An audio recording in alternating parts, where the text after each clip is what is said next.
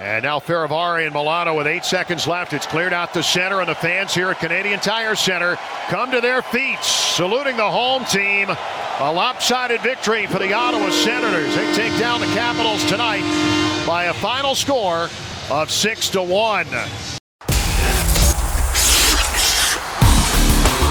This is Caps This Morning with John Walton and Ben Raby on Caps Radio 24 7.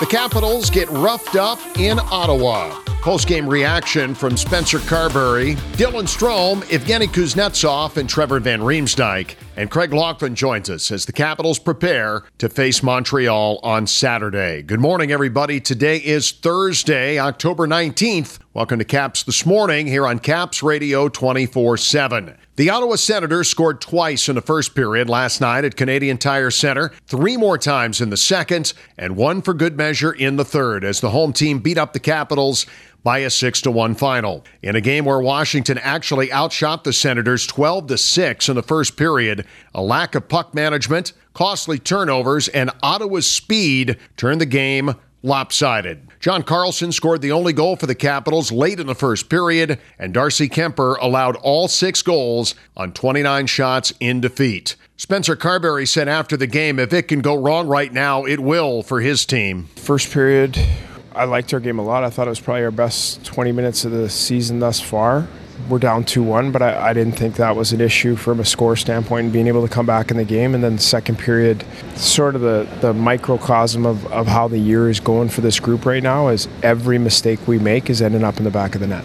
Evgeny Kuznetsov afterwards said the team needs to cut down on its mistakes. Yeah, it's a tough loss. You know, I feel like uh, one mistake we made, it's in the back of our net, and you know when you play against this type of team they probably feed energy after the the good plays and, and goals. So we did not do the great job eliminate those chances. And i think uh, you know they were they were able to push more and more against us. So you know we just gotta gotta get together and, and work work together. You know it's i feel like balance is not going our way sometimes. And you know we gotta keep pushing and, and uh, most important we gotta execute the coach's plan Dylan Strome not happy with the results, said he and his teammates let down Darcy Kuemper. You know, I think we're leaving our D out to dry a little bit with the puck behind uh, in our own zone, and um, you know, maybe forwards aren't doing a, a great job of, of, coming back and helping them out. And you know, I think we're leaving Kemps out there to dry. We haven't got a lot of shots in, in all three games. I mean, you know, we get outshot like what 40 to 20 against Calgary, and we won 3-2 because because Kemps. So, you know, we're one and two, could easily be 0 and three, but you know, the best part about hockey is we got another game coming up on, on Saturday, and you know, an awesome rink to play in. So I know the guys will be fired up, and um, obviously not, not good enough effort tonight. Trevor Van Riemsdyk said in the locker room that it's too early to panic, but the team needs to pull together. Yeah, we just gotta we just gotta get on the same page, uh, keep working. It's too early in the year to panic too much. It's just a learning experience, and we gotta but we gotta take from it uh, what we did wrong and improve on it. We can't just uh, chalk it up as uh, unlucky bounces or whatever it may be. I think we gotta really uh, look at it and uh, grow from it. It's a day off for the team today here in Quebec. The Caps will be at Montreal's practice facility tomorrow to skate and prepare for Saturday's Hockey Night in Canada clash with the Canadiens. Joining us here this morning from Montreal, a former Canadian forward, traded to Washington back in the day. Now, of course, the longtime TV analyst for the Caps, Craig Laughlin, on the forward tweaks this week, the beginning of the new season, and adjusting to a new way of playing under head coach Spencer Carbery. Well, Craig, here on this Canadian road trip, Montreal up next. I want to ask you about Matthew Phillips. We had Alan May on the show yesterday talking about what he brings. He's certainly not a big guy, but he's provided an air of excitement around here. Number one star of the game the other night against Calgary, and it's kind of nice to have this little feel good story here on this road trip. I think he's one of the nice finds of the year around the National Hockey League. A guy that played only a couple of games, three games prior to now making and scoring his first NHL goal. It's always a good story to see a mighty might score and play in the National Hockey League. The average size of an NHL player these days, I think, is 6'1, 200 pounds. He's not that imposing. He's, what is he, 5'7, 160? A lot of people think he's 140. that was his original weight. But I think when you look at it, there's guys that have excelled at his size, whether it be Marty St. Louis, Gerby. I can go through the list of guys that have had very good careers because they're smart. The one thing I see in Matthew Phillips, his hockey IQ is over the top. And the reason I say that is sometimes small guys get too involved and don't know how to get away from the big guys who can really take you out in a hurry. Matthew has a way to find open ice and get around those situations and still win loose pucks. That's why he's an intriguing asset for this team, and I hope he sticks. Going back to the beginning of the week, Spencer Carbery, after the Calgary game anyway, changing up the lines to have Phillips and Milano with Backstrom. So you've got a little bit of speed on either side in the hands of Nicky and trying to generate a little bit more offense. It's been a little bit up and down here, but the beginning of the trip to change it up here, trying to maybe generate a little bit more. And when you go into the season, you're thinking the big five, the Ovies, the Backstrom, the Kuzi, the Carlson, the TJs are going to be a big help for this team scoring wise. And they've really struggled five on five, finding the net, finding chances, finding time in the ozone. And so the shift of the line, the only thing I worry about that is is I loved Phillips' line in the first two games. I think Strome and Milano and him seemed to have some sort of chemistry. They were very good and smart reading off one another. They were the best line by far the first two games. So now you have to shift them around. I'm hoping he's going to have that same dynamic look playing with Nick Backstrom. He should be able to get open, and we know Nick. I mean, there's not many players that can pass like Backstrom. He should be able to find Phillips, and I'm looking for to more balance. The Caps need to find goals. And to find goals, that's what coaches do. They put the lines in a blender, and we hope it works. One of the guys that we saw get onto the score sheet this week, Connor McMichael, really like what we've seen going back to training camp, and we've had a chance to talk with him quite a bit. Uh, things just clicking for him now, but you really feel like he's turned the corner. And Alan here yesterday talking about he, he just seems like an adult now, like he's not like a kid that's trying to fit in. He's kind of grown into the role. And I'll tell you on the hockey side, I think that's a big and a good point by Mayday being an adult now. But I think on the hockey side, I'm going to focus on that.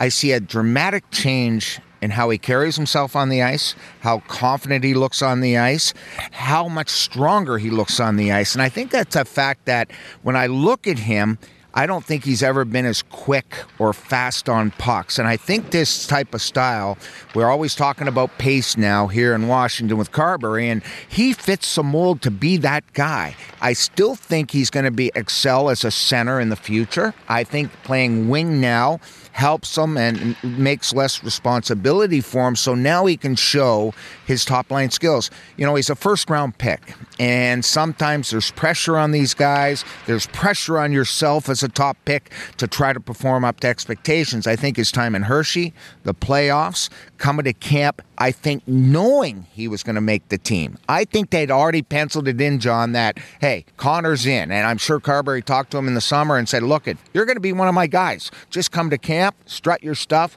play your game, and to me, that settles down a player. I have seen more confidence just in the two games I've seen so far this year with the Caps than I've ever seen from Connor. And that's a big plus. Yeah, and definitely earning the role coming into this season as well. Walk me through your thoughts on this playing with pace. The Capitals are not the fastest skating team in the league. They're still the second oldest team in the league.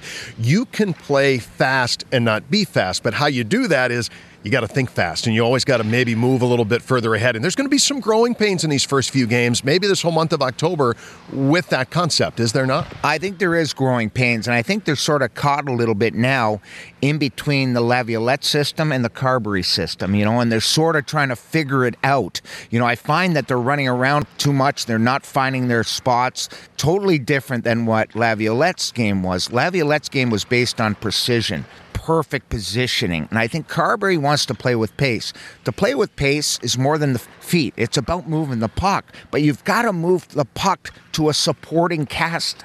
Close, short passes. Now you look fast. I thought the game the other night, if I could pick a way to play early in the season, the Calgary Flames played with pace, John. And they moved the puck, and it was lateral. Every time it on their stick, they wanted to move it. Yeah, you want to take time and space away and take two or three strides, but then you've got to have someone to give the puck to.